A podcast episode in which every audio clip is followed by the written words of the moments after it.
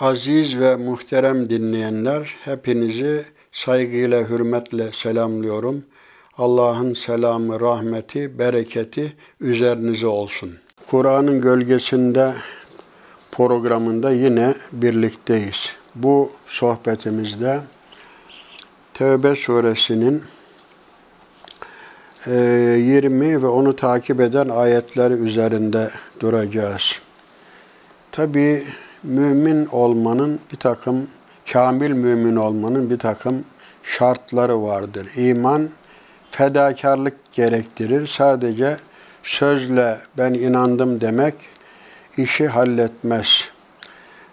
Ee, Kur'an-ı Kerim'de de zaten siz iman ettik demekle imtihan edilmeden hemen hesaba çekilmeyeceğinizi mi zannediyorsunuz diye ayet-i kerimeler de ifade ediliyor. Şimdi müminlerin vasıfları beyan edilirken اَلَّذِينَ آمَنُوا وَهَاجَرُوا وَجَاهَدُوا فِي سَبِيلِ اللّٰهِ بِأَمْوَالِهِمْ وَأَنْفُسِهِمْ أَعْظَمُ دَرَجَةً عِنْدَ اللّٰهِ وَاُولَٰئِكَ هُمُ الْفَائِزُونَ İman edenler, Allah ve Resulünün gösterdiği yön ve yönteme hicret edenler, yani muhacirler ve Allah yolunda mallarıyla ve canlarıyla cihad edenler, gayret gösterenler, Allah katında derece bakımından daha büyüktür. İşte onlar kurtuluşa erenlerin ta kendileridir. Tabi iman asıldır. İman olmadan hiçbir amelin değeri yoktur. Tabi iman fedakarlık ister. Uğruna icabında canı, malı vermeyi gerektirir. Onun için bu iman, e, hicret ve malla, canla cihat beraber zikredilmektedir çok yerde. Yani cihat Allah yolunda candan vazgeçebilmek, hicret de Allah için vatandan, maldan, mülkten vazgeçebilmektir. Onun için Es-sabikunel evvelune minel muhacirine vel ansar buyruluyor.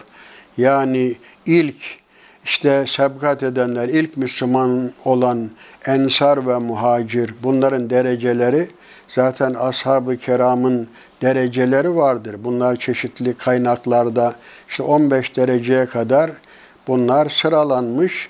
İlkler, ilk Müslüman olanlar ve ilk hicret edenler ve ensar ve muhacir olarak beyan edilmektedir.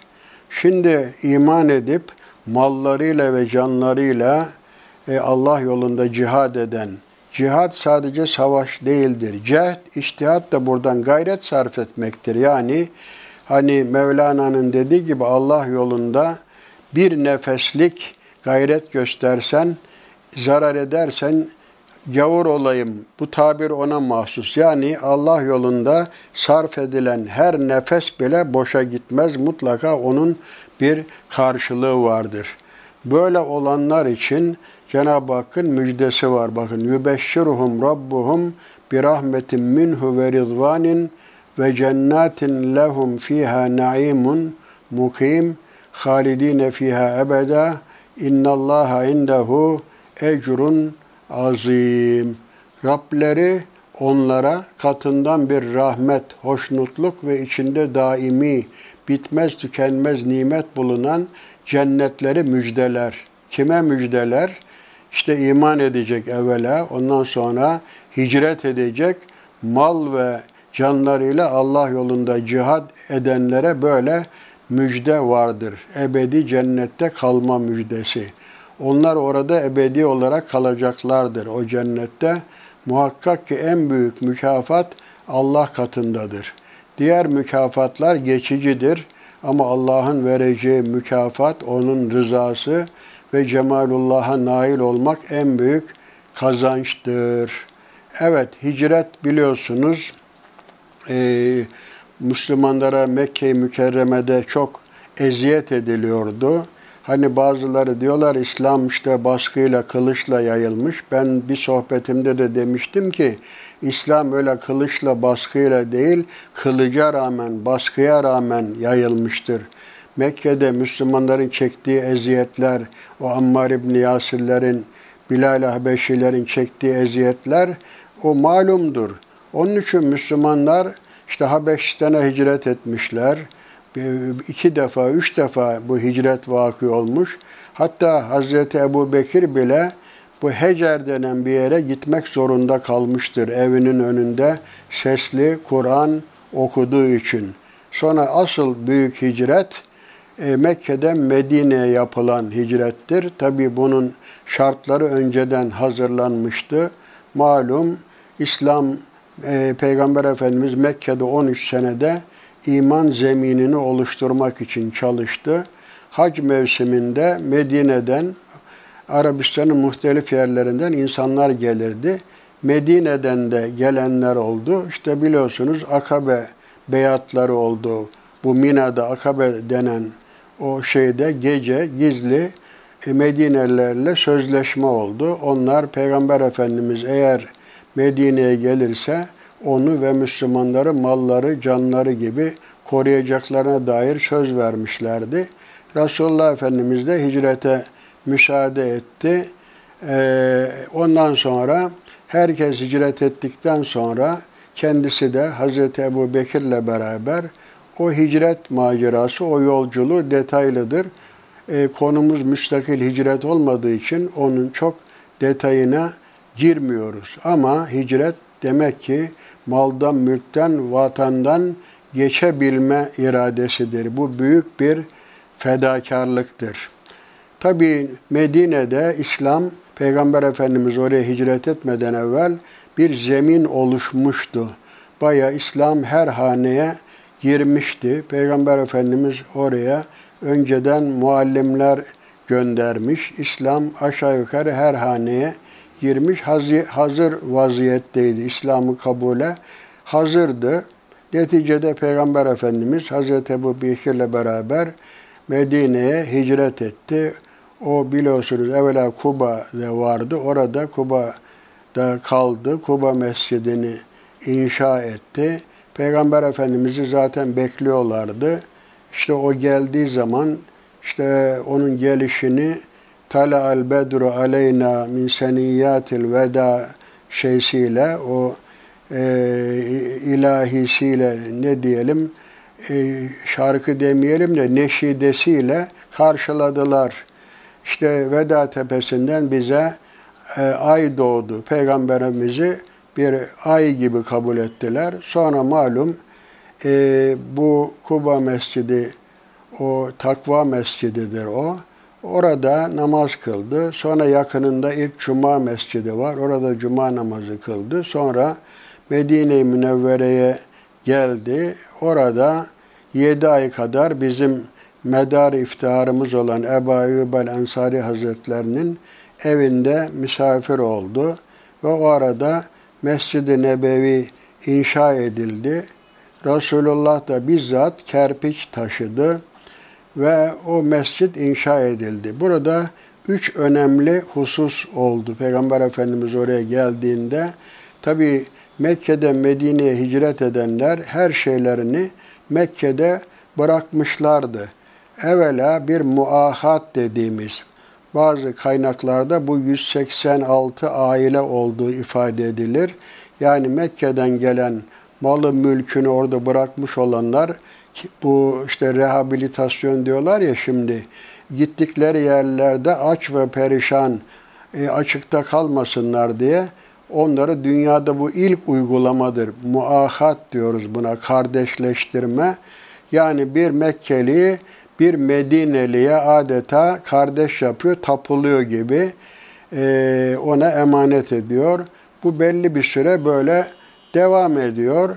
Ondan sonra Müslümanlar orada güçleniyorlar. Medine'de devlet kuruluyor. İşte Bedir Savaşı, Uhud Savaşı, Hendek Savaşı filan derken işte Resulullah Efendimizin 10 sene o Medine'de kalışı İslam'ın süratle her tarafa yayılma dönemi. İslam devletinin oluşumu da bu hicretten sonra Medine'de e, meydana gelmiştir. Orada İslam güçlenmiştir. Peygamber Efendimiz malum işte ilk işi e, Müslümanları yetiştirmek, aynı zamanda bir üniversite, okul görevi ve ibadethane görevi olan ve bütün hizmetlerin görülmüş olduğu Mescid-i Nebevi'yi inşa etti. Sonra işte bu kardeşleşme, muahat dediğimiz Mekkeli o yoksulları, muhacirleri Medinelilerle özel kardeş yaptı. Sonra malum daha evvel de ifade ettik Medine Münevvere'de çeşitli kabileler vardı. İşte başta Evs Hazreç kabilesi vardı. Bunlar 120 sene savaş halinde bulunuyorlardı. Ondan sonra bir Medine Sözleşmesi yapıldı ki bu Medine Sözleşmesi işte dünyada ilk yazılı devletler hukuku belgesi olarak da kabul edilir. Yani dışarıdan bir hücum olursa o Medineli olan ister Yahudi olsun ister müşrik olsun Medine'yi koruyacaklarına dair. Yani bu üç önemli husus gerçekleşmiş oldu. Hicret bu. Ondan sonra cihat dediğimiz işte ilk cihat e, Bedir Savaşı. Orada Müslümanlar e, şehit vermişti 13-14 civarında.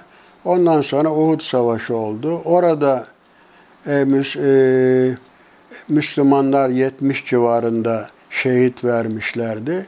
Yani bu malla, canla cihad etmek Allah yolunda fedakarlıkta bulunmaktır.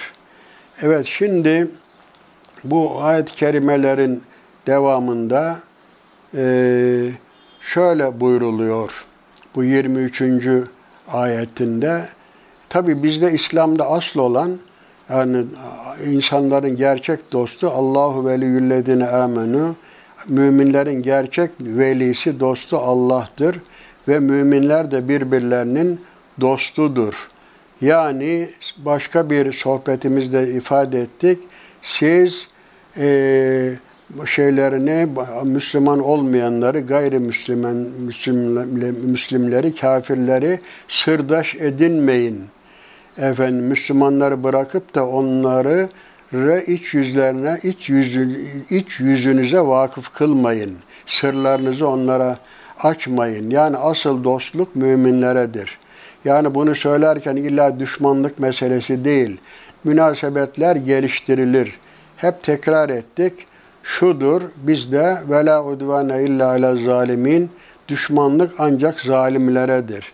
Yani biz savaşlar bile İslam'da karşı taraf efendim müşrik veya kafir olduğu için değil, zalim olduğu için e, hakkı korumak, din hürriyetini sağlamak için, zulmü önlemek için yapılır. İslam'ın cihadında bir asalet vardır. Öyle toprak kazanmak, menfaat elde etmek, başka milletleri sömürmek hedefine yönelik değildir.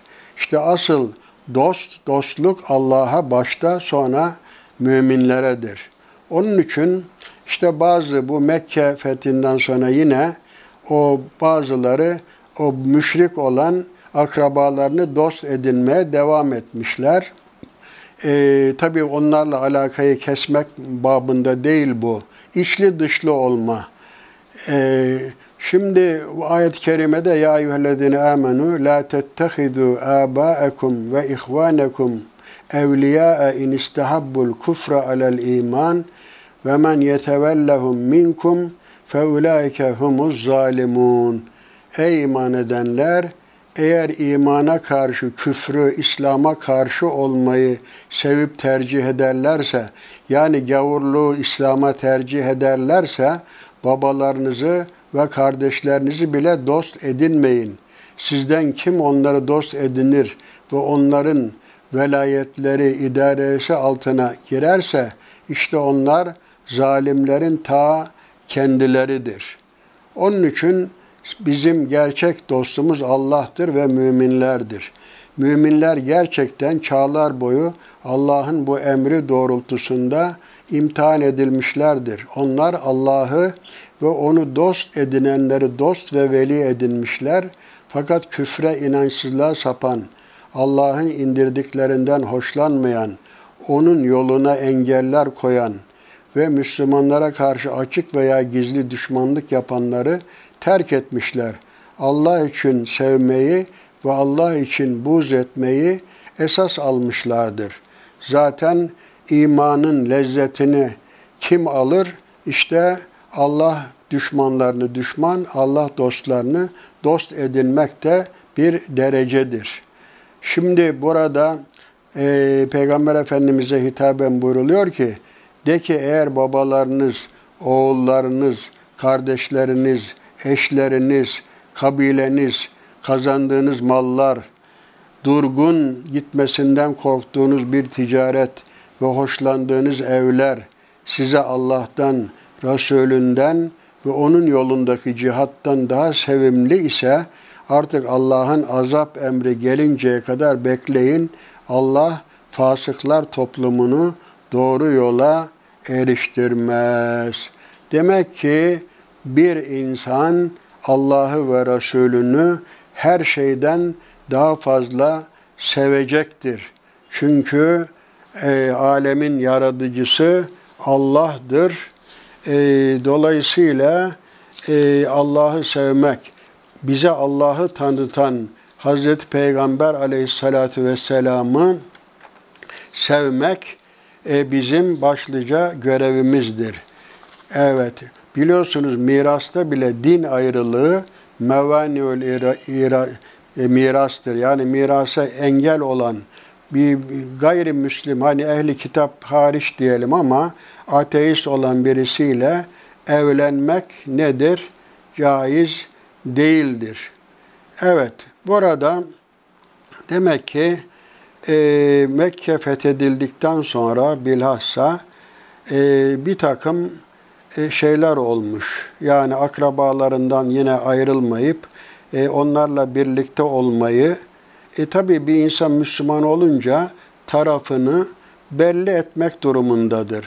Yani bir insan hem Ebu Cehil'in bayrağı altında hem Hazreti Peygamber'in bayrağı altında olamaz. Mutlaka bir tercih yapmalıdır. Yani dost olarak Allah'ı mı dost e, tanıyacak yoksa Allah düşmanlarını mı? Safları belli etmek lazımdır. Yani burada demek ki sevilmeye layık olan Allah'tır. Çünkü ötekiler fanidir, baki olan sevilir. Hani İbrahim Aleyhisselam da hani evvela yıldızı görmüş, bu mu demiş benim Rabbim. O kaybolunca felemme efele kâle la uhibbul afirin. Yıldız batınca ben batanları sevmem demiş. Ertesi gün ayı görmüş, bu daha büyük. Bu mudur benim Rabbim? Onun da battığını görünce ben yine batanları, kaybolanları sevmem demiş. Allah bakidir. Allah'ın dışındaki her şey fanidir. Küllü men aleyha fan ve yebka vechuhu rabbike zil celal ve ikram. Her şey bu yeryüzünde var, var olan her şey fanidir. Baki olan Allah ve onun rızasıdır. Tabi sevgi fıtri bir olaydır. İnsanın sahip olduğu en yüksek duygulardan biri olan sevginin dereceleri İmam Gazali tarafından şöyle sıralanır. Bir insan en çok neyi sever? İnsan öncelikle kendisini, kendi varlığına katkıda bulunan şeyleri sever. Bir. İkincisi, sevginin ikinci derecesi de kendisine iyilik ve ikramda bulunanları sevmektir ikinci derece. Sevginin en yüksek mertebesi herhangi bir yararlanma düşüncesine ve kişisel, isteklere bağlı olmaksızın sırf e, sevilendeki iyilik, güzellik ve yetkinlik gibi olumlu ve üstün nitelikler dolayısıyla sevmektir. Karşılıksız sevmek. Öbürü bir nevi ticarettir. İbadet de böyledir. Biz Allah'ı yani illa cennet filan beklediğimiz, sevap beklediğimiz için değil, Allah olduğu için, bizi yarattığı için, üzerimizde sonsuz nimetler olduğu için severiz. İnsanda sevgi maddi olanı sevmekle başlar, manevi olanı sevmekle kemale ulaşır. Kendini ve kendine ait olanları sevmekle başlar, kendisinin dışındakileri, doğadaki e, güzellikleri ve nihayet bütün bu güzelliklerin yaratıcısı olan Allah'ı sevmekle kemale ulaşır. İslam düşüncesinde hakiki sevgi Allah sevgisidir. Çünkü bütün iyilikler ve bütün güzellikler ondan gelir. Hani biz ne diyoruz? Yunus'un dediği gibi yaradılanı yaradandan ötürü sevme düşüncesi. Evet Allah'ı seviyoruz. Allah'ın eserlerini de seviyoruz. Yani e, düşman olanları da biz aslında bir doktor gibi yaklaşırız. Doktorun hastaya yaklaşması gibi. Çünkü e, asıl olan insana kızmak değil, hastalığı yok etmek asıldır. Yani düşmanların da hidayete ermesi bizim hedeflerimiz arasındadır. Peygamber Efendimiz Aleyhisselatü Vesselam da e, senin vasıtanla bir insanın hidayete ermesi senin için dünya ve dünyada olan her şeye sahip olmaktan daha değerlidir. Evet Cenab-ı Hak e, iman eden, hicret eden, mallarıyla, mülkleriyle cihad edenleri, Allah sevgisini her şeyin, yakınların e, efendim önünde tutan insanlara daima yardımcı olmuştur. İslam biliyorsunuz işte Resulullah'la başladı. Ee, müsait olmayan şartlar altında, işkence baskılar altında işte hicretlere zorlandılar. Ama neticede e, Allah'a gönül verdikleri için mesela Mekke'de 3 sene ambargoya tabi e, tutuldular. Alışveriş yapılmadı Müslümanlarla. Ağaç yaprağı yemek zorunda kaldılar. Fakat direndikleri için, sabrettikleri için Cenab-ı Hak onlara yardım etti. Şimdi bak Mekke'den sürüldüler diyelim. Ondan sonra 8 e, sene sonra bak 622 hicret 630 yılında yani e, Hudeybiye musalasından iki sene sonra 630 yılında yani Peygamber Efendimizin vefatından iki sene önce ne oldu? E, fetih nasip oldu. Mekke feth oldu. 10 bin askerle Peygamber Efendimiz muzaffer bir komutan gibi Mekke'ye geldi ve onları bağışladı. Orada izhebu fe entumut tulaka. E, gidin hepiniz serbestsiniz tulaka. Şimdi burada tabi Mekke fethedilince bazıları tabi şirkte direniyorlardı Müslüman olmamakta. Artık Kureyş Arabistan'ın en güçlü kabilesi olduğu için artık Kureyş'te yenilince, Mekke fethedilince İslam karşısında durmak mümkün olmadığı için o güç karşısında bazıları şeklen Müslüman oldu. Bunlar tulaka dediğimiz yani 2000 civarındaydı bunlar. Ee, şimdi bu fetihten sonra e, bir Huneyn Savaşı e, oldu. Bu enteresan, ilginç bir savaştır. Bu müteakip ayet-i kerimede şöyle buyruluyor. E, 25. ayette bu. Tevbe suresinin lakad nasarakumullahu fi mevatine kesiratin ve yevme huneynin إذ أعجبتكم كثرتكم فلم تون عنكم شيئا وضاقت عليكم الأرض بما رحبت ثم وليتم مدبرين ثم أنزل الله سكينته على رسوله وعلى المؤمنين وأنزل جنودا لم تروها وعذب الذين كفروا وذلك جزاء الكافرين ثم يتوب الله من بعد ذلك على من يشاء vallahu gafurur rahim. Allah birçok yerde bu arada Huneyn gününde gerçekten size yardım etmiştir. O gün çokluğunuz sizi böbürlendirmiş. Yani Müslümanlar gerçekten sayıları çoktu. 12 bin kişiydi. Yani 10 bin e, Peygamber Efendimiz Medine'de Mekke'ye gelirken 10 bin kişilik orduyla geldi. Bir de izhebu ve entumut tulaka gidin siz serbestsiniz dedikleri 2000 kadar da henüz İslam içlerine sinmemiş olan kimselerle birlikte 12 bin kişiyle Huneyn Savaşı meydana geldi. O gün Müslümanlar artık biz 12 bin kişiyiz, bizi kimse yenemez filan diye böbürlenmişlerdi. O gün çokluğunuz sizi böbürlendirmiş fakat bunun size hiçbir yararı olmamıştı. O yer yani yeryüzü geniş olmasına rağmen size dar gelmiş, nihayet geriye çekilmeye başlamıştınız. Bunun üzerine Allah peygamberinin ve müminlerin üzerine kendi katından bir güven duygusu indirdi. bir de görmediğiniz askerler gönderdi ve böylece inkar edenlerin cezasını verdi. İşte bu inkarcıların hak ettiği karşılıktır. Artık bunun ardından Allah dilediğinin de tevbesini kabul eder. Çünkü Allah bağışlayıcıdır, yarlayıcıdır. Şimdi bu biliyorsunuz Huneyn Savaşı e, Mekke fethinden sonra olmuştur. Bunun da oluş sebebi nedir? Hz. Peygamber Mekke'nin fethinden sonra oranın idari işlerini tanzim ederken hala putperestlikte devam eden Hevazin kabilesi bir taraftan telaş, bir taraftan da Kureyş'in başaramadığını başarma hevesine kapılmıştı. Evet, telaşın sebebi Mekke'dekilerden sonra kendi putlarının da kırılacağı ve bağımsızlıklarını kaybedecekleri endişesiydi. Bu Huneyn efendim şeye nerededir? Taif ile Mekke arasında Taif'e daha yakın bir vadinin adıdır. Huneyn Vadisi. E, Tabi Taif'te e, Sakif kabilesi vardı. Bu Hevazinler işte Mekke ile Taif arasında bir vadide bulunuyorlardı. Tabi Peygamber Efendimiz Mekke'yi fethettiği zaman ve kul ca'el hakku ve zahakal batıl ayet-i kerimesini okuyarak Kabe'deki putları devirmişti.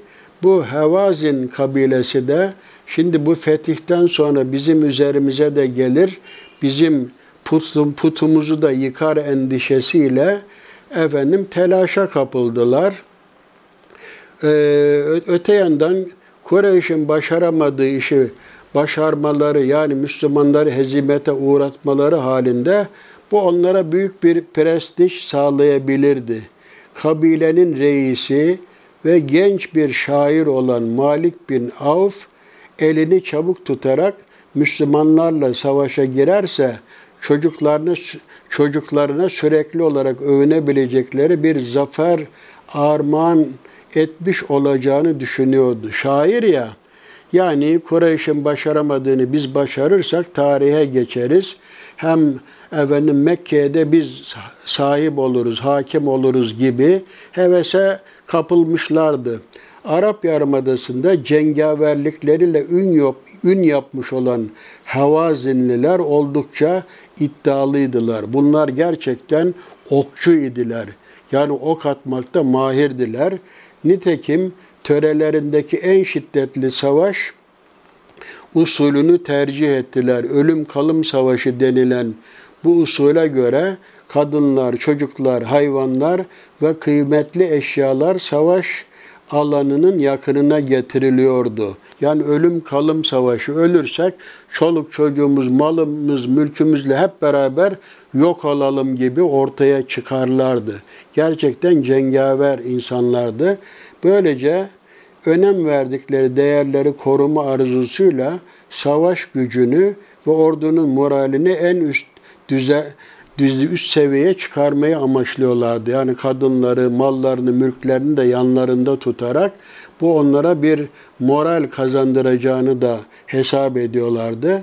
Bazı tecrübeli ve yaşlı kişilerin uyalar, e, tembihlerini, uyarılarını dikkati dikkate almayan Malik askeri hazırlıklarını tamamlamış, okçularını Huneyn geçidinin iki yanına mevzilendirmişti, yerleştirmişti. Ayette de Huneyn olarak anılan bu yer tam ve doğru olarak tespit neresidir? Yani Taif'e 30-40 milin doğusunda bir yer olup Mekke'ye olan uzaklığı da yaklaşık o kadardır diyorlar.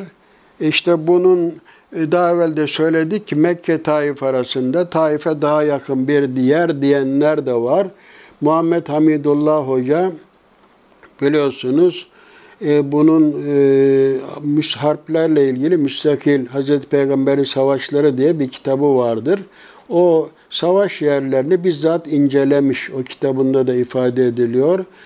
Huneyn'i Taif yönünde yani Mekke'nin güneydoğusunda değil kuzeydoğusunda aramanın daha doğru olacağını ileri sürüyor.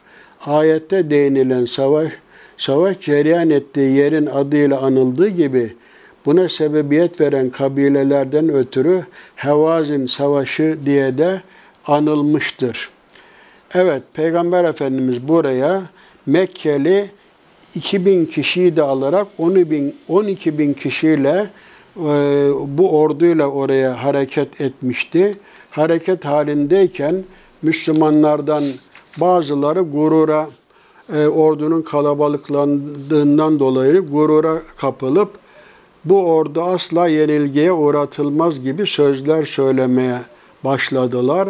İşte bunları söyleyenler daha önce kazanılan zaferlerin sayı gücüyle değil, iman gücü ve Cenab-ı Allah'ın yardımıyla gerçekleştiğini unutmuş gibiydiler. Yani evet Bedir'de sayıları azdı. Yani Bedir'de düşmanlar kendilerinden daha fazlaydı ama galip geldiler. Ama Uhud da yine fazlaydı ama bir ara bir ganimet sevdasına düşerek bir mağlubiyet söz konusu oldu. Ee, Müslümanlar işte 12 bin kişi biraz da demek ki fazla güvendiler kendilerine. İslam ordusu Huneyn geçidine girdiğinde yamaçlara kümelenmiş bedevi okçuların ok yağmuruna uğradı. Bunların 3000 kadar olduğu söylenir. Müslümanlar pusuya düşürülmüşlerdi. Herkes korunacak bir yer aramaya başlayınca bozgun ortaya çıktı. Yaygın kanaate göre bu bozgun özellikle ilk saflarda bulunan Mekkeli bu tulaka dediğimiz 2000 kişiyle başlamıştı. Bu konudaki rivayetlere göre yüz kadar Müslüman sebat göstermişler. Hatta bazı rivayetlerde Hazreti Peygamber'in yanında 17 kişi filan kaldığı, öbürlerinin panik halinde etrafa e, kaçtığı, dağıldığı rivayet ediliyor.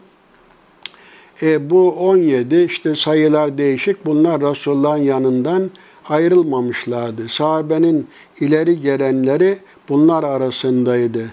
Resulullah işte o bu bozgun karşısında hiç böyle katırının üzerinde bir işte cesaret Allah'a güven budur. Komutanın vasfı da budur. Ne demiş Müslümanlara? İleyye ibadallah. Evet, bana doğru gelin ey Allah'ın kulları. Bana gelin. Ee, enen nebiyyü la kedip ene İbn Abdülmuttalib. Ben şüphesiz peygamberim. Abdülmuttalib'in oğluyum. Abdülmuttalib e, Peygamber Efendimizin dedesidir ama dedelere de oğul tabiri, baba tabiri kullanılır. Kaçmayın, buraya gelin, ben Allah'ın Resulüyüm diye çağrıda bulunuyor. Hemen yanı başındaki Abbas'tan efendim Beyatür Rıdvan'da söz verenlere seslenmesini istiyordu. Çünkü bu Hudeybiye Savaşı'nda o Hudeybiye'de o Rıdvan ağacın altında işte 1300 veya işte 1400 kişi ölümüne söz vermişlerdi. Bunlara bu sözleri hatırlatmasını söyledi Peygamber Efendimiz Abbas'a. Resulullah'ın bu davetini duyan Müslümanlar hemen toplanıp savaş düzenine girdiler. Hazreti Peygamber buna çok sevindi. Bineği üzerinde e, çevreyi süzdükten sonra dua etti. Ya Rabbi zafer vaadini yerine getir, yardımını gönder diye dua etti. Yerden bir avuç çakıl alarak müşriklerin üzerine doğru attı. Yüzler kara olsun dedi. Sonra Muhammed'in Rabbine yemin olsun inkarcılar hezimete uğradılar buyurdu. Yani Allah'a güven, esas teslimiyet budur. Bakın Peygamber Efendimiz hicret esnasında evinden çıkarken de efendim düşmanlar tarafına doğru bir toprak serpmiş. Onların e, Peygamber Efendimiz'i evinden çıkarken görememişlerdi. Teyidi ilahi budur. Böylece savaşta yeni bir aşama başladı. Toparlanan İslam ordusu Hazreti Peygamber'in gösterdiği hedeflere sistemli saldırılar gerçekleştirdi. Müslümanlar bozguna uğradılar diye mevzilerinden ayrılan düşman askerleri dalgaral, dalgalar halinde üzerlerine gelen bu yeni hücum karşısında şaşkına döndüler ve geleneksel savaş kurallarını da unutarak mallarının yanı sıra kadın ve çocuklarını dahi bırakıp kaçmaya başladılar. Savaşın ilk kısmı, bu kısmı iki aşamalı olarak Huneyn geçici civarında tamamlandı. Ee, ancak savaş müşriklerin firarı, kaçması ve Müslümanların takibi tarzında olmak üzere Evtas'a ve Taif'te devam etti. Neticede Taif'te fethedilmiş oldu. Daha Taif seferine giderken İslam ordusundaki dini bilgisi zayıf bazı bedeviler Hazreti Peygamber'den mevcut tabi çok ganimetler elde etti. Yani o on binlerce koyun, binlerce deve, çocuk, kadın vesaire ganimetler elde edildi bu Huneyn. Hani daha evvel de söylemiştik çünkü ölümüne savaş bu Hevazinliler savaşa çıkarken çocuklarını, kadınlarını, mallarını, mülklerini, her şeyi savaş meydanına getirirlermiş. Yani en çok ganimet burada elde edilmişti. Bu ganimetin paylaşılmasını istemişler. Resulullah ise hemen bu ganimet taksimine gitmemişti. Taif seferinden dönünce Hazreti Peygamber esirler arasında süt kardeşi Şeyma'yı da gördü. Şeyma Peygamber Efendimizin süt kardeşiydi. Ona ikramda bulunup Medine'ye gelme veya kendi beldesine dönme hususunda onu serbest bıraktı. Yani süt kardeşine hürmet etti. İster benimle gel, isterse kendi kabilene dön. Şeyma ikinci şıkkı kabilesine dönmeyi tercih edince Peygamberimiz hediyeler vererek ve can güvenliğini sağlayarak onu uğurladı. Peygamber Efendimiz hem süt kardeşine hem süt annesine hürmet etmişti. Herkese hürmetliydi zaten. Resulullah bu jestten sonra Havazinlerin gelip Müslüman olacaklarını ve esirlerle ganimetleri geri isteyeceklerini düşünüyordu. Yani çünkü süt kardeşini serbest bırakmıştı. Bu yüzden Taksim işini biraz daha erteledi.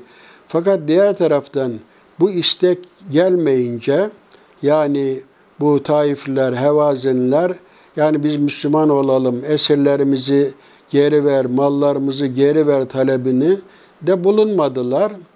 Sonra e, işte bu ganimetler taksim edilmeyince, bu, bu arada ganimetler bir taksim edildi. Bazı ileri geri konuşmalar oldu. Hatta Peygamber Efendimiz daha ziyade burada Mekke'den Medine'ye hicret eden muhacirlere biraz fazla mal verdi.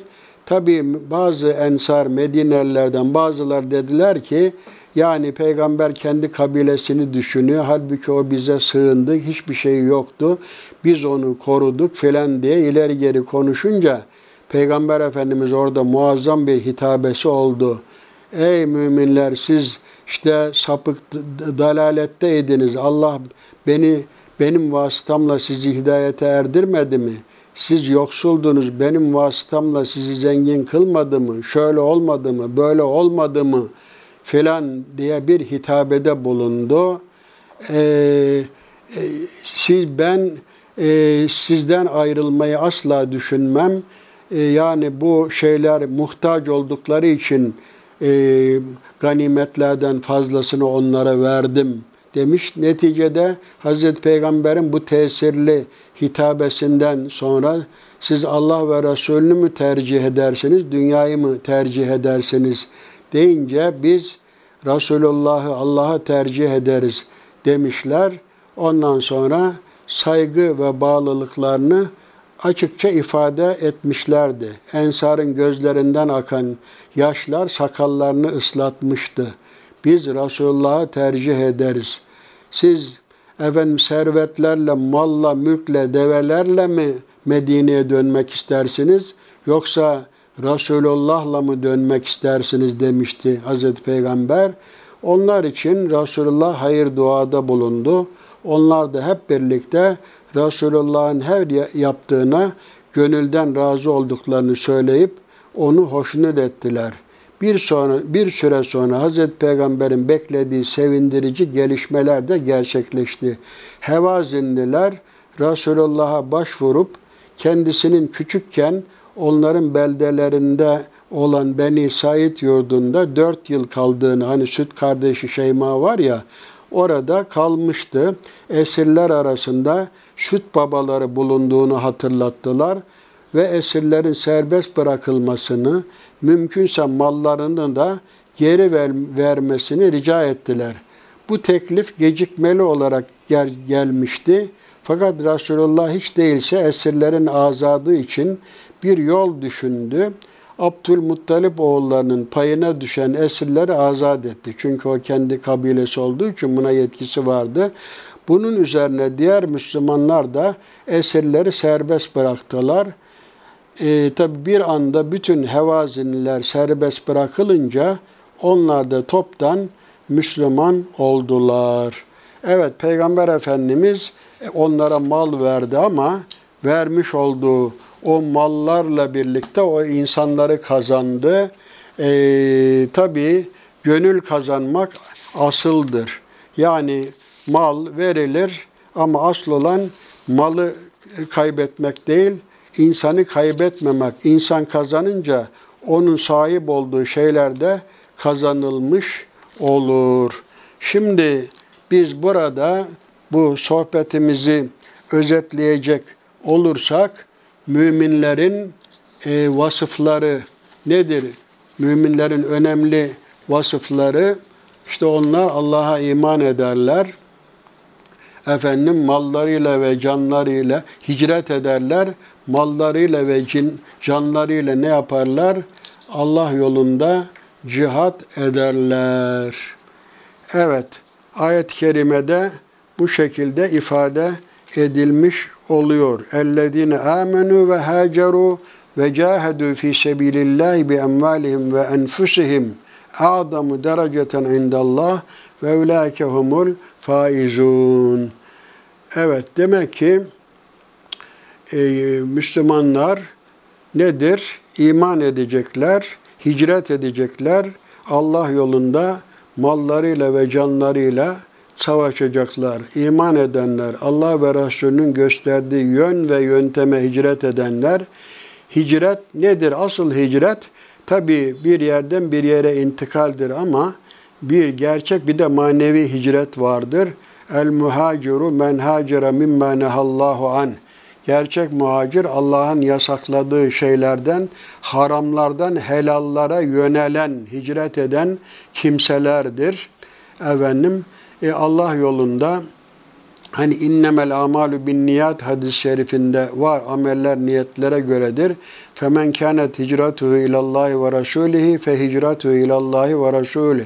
Femen kânet hicratuhu ile dünya ev imraatin yenkihuha fe hicratuha ila ma hacera ileyh.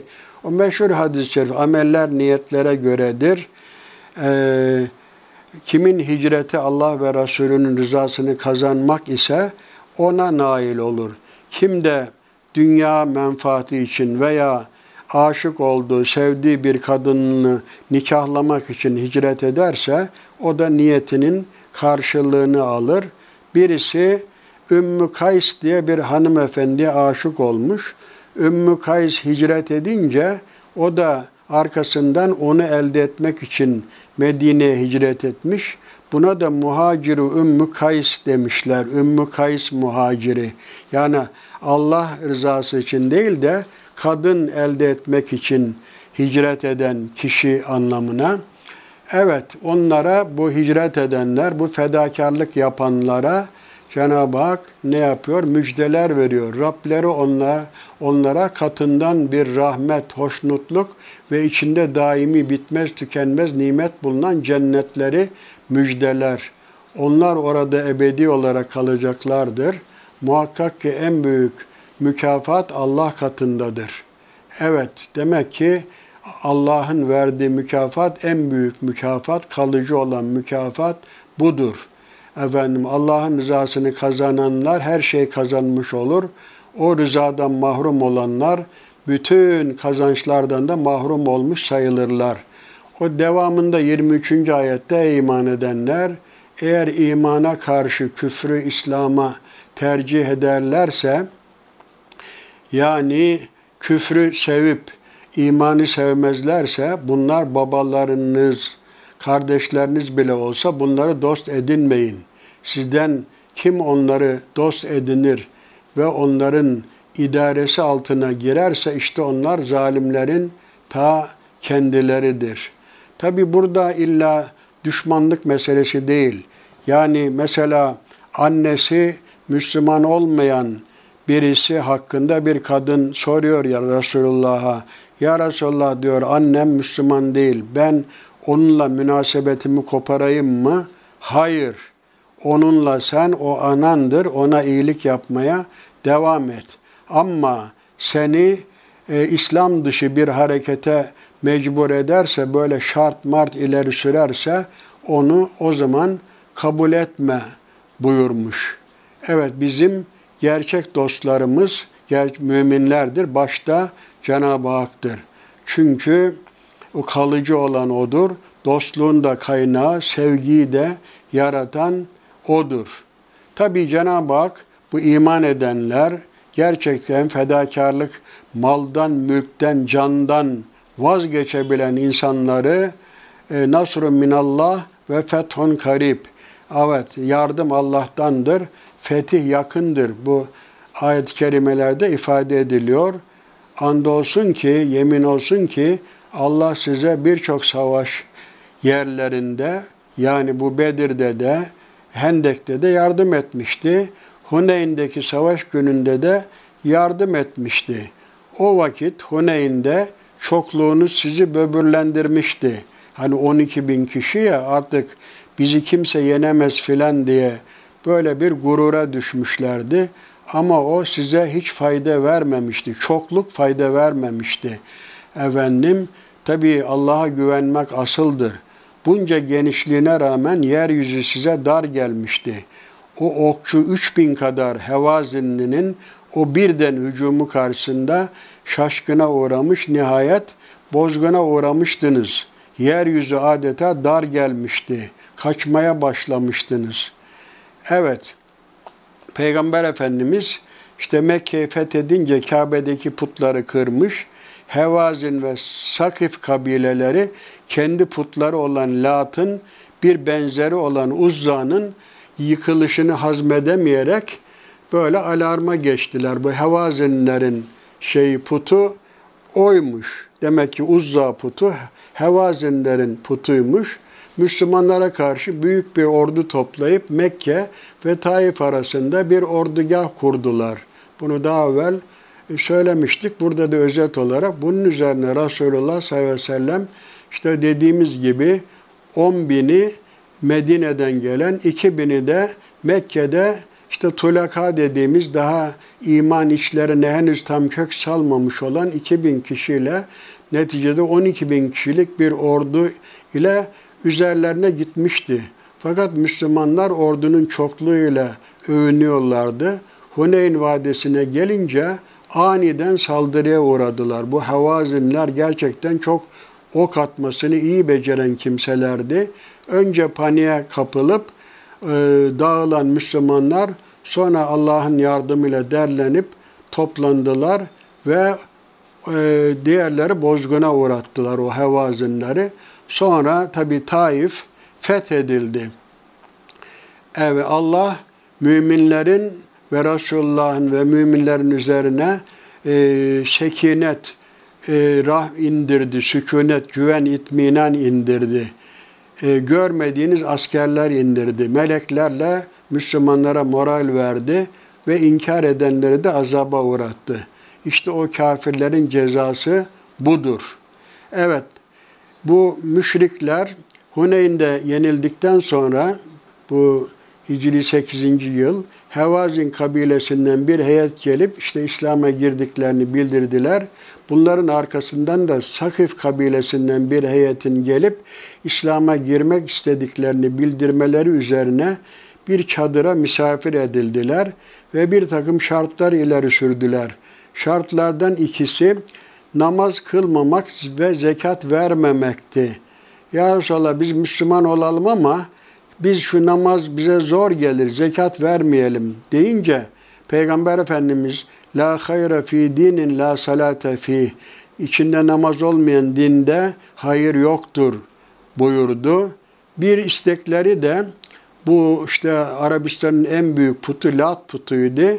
Efendim bu putları e, olan halk arasında panik olmaması için üç sene daha yıkılmamasını istediler. Yani bu put da dursun burada dediler. Resulullah bunu da kabul etmedi. Sonra dediler ki en azından bu putu bize kırdırma. Peygamber Efendimiz sonra o putu kır, kırmaları için iki kişi gönderdi. Ondan sonra bu iki kişi kazmalarla bu Lat putunu kırmaya başlayınca Taifliler toplandılar. Tabi putun içinde bir güç vehmediyorlardı. Şimdi bu, bu, bu putu kıran bu iki Müslüman ha şimdi çarpılacak ha birazdan çarpılacak filan diye böyle bekliyorlardı. Fakat put yıkılınca onun hiçbir şey olmadığını, bir gücü temsil etmediğini böylece gözleriyle görmüş oldular. Bu da sonuç vermeyince kesin bir imanla teslim oldular. Fakat işte Resulullah işte Lat putunu onlara yıktırmamış. İşte söylediğimiz gibi e, çünkü onlara bunu yıkmak zor geliyordu. Çünkü onun gücüne inanıyorlardı. Çarpılırız filan diye inanıyorlardı. Neticede Peygamber Efendimiz bakın namazdan ve zekattan taviz vermemiş ama taptıkları putları işte kendi üç sene müsaade etmişler. O üç seneye de müsaade etmemiş. Çünkü putperestlikle tevhid bir arada olmaz. Ama bir taleplerini kabul etmiş. Ya işte putları tamam siz kırmayın taptığınız putu. Ben onu kıracak Mekke bu şeyden e, eleman gönderirim demiş. Bu ancak bu isteklerini kabul etmiştir. Demek ki İslam'da böyle iman konusunda, namaz konusunda, zekat konusunda taviz yoktur. Evet, buradan da anlıyoruz ki gerçek Müslümanlar önce tabi tam bir yakin iman sahibi olacaklar. Sonra hicreti göze alacaklar. Ondan sonra mallarıyla ve canlarıyla Allah yolunda cihadı göze alacaklar. Böyle olduğu takdirde bir de gururlanmayacaklar. Daima Cenab-ı Hakk'ın gücüne inanacaklar, ona sığınacaklar. Böyle olduğu takdirde Cenab-ı Hak onlara, Müslümanlara daima yardımcı olur. Bugünkü Müslümanlar da bu inanca sahip olsalar, dünya ne kadar güçlü olursa olsun, samimi olarak efendim Allah'a iman ederler, icabında hicreti göze alırlar, malla canla savaşmayı göze alırlarsa Cenab-ı Hakk'ın o zaman nasıl Huneyn'de Müslümanlara yardım ettiyse bugün de bizlere yardım eder. Biz bu duamızda sözümüzün sonunda Cenab-ı Hakk'ın yardımına nail olan kullarından olmamızı Cenab-ı Hak bize nasip eylesin diyor. Hepinizi Allah'a emanet ediyorum.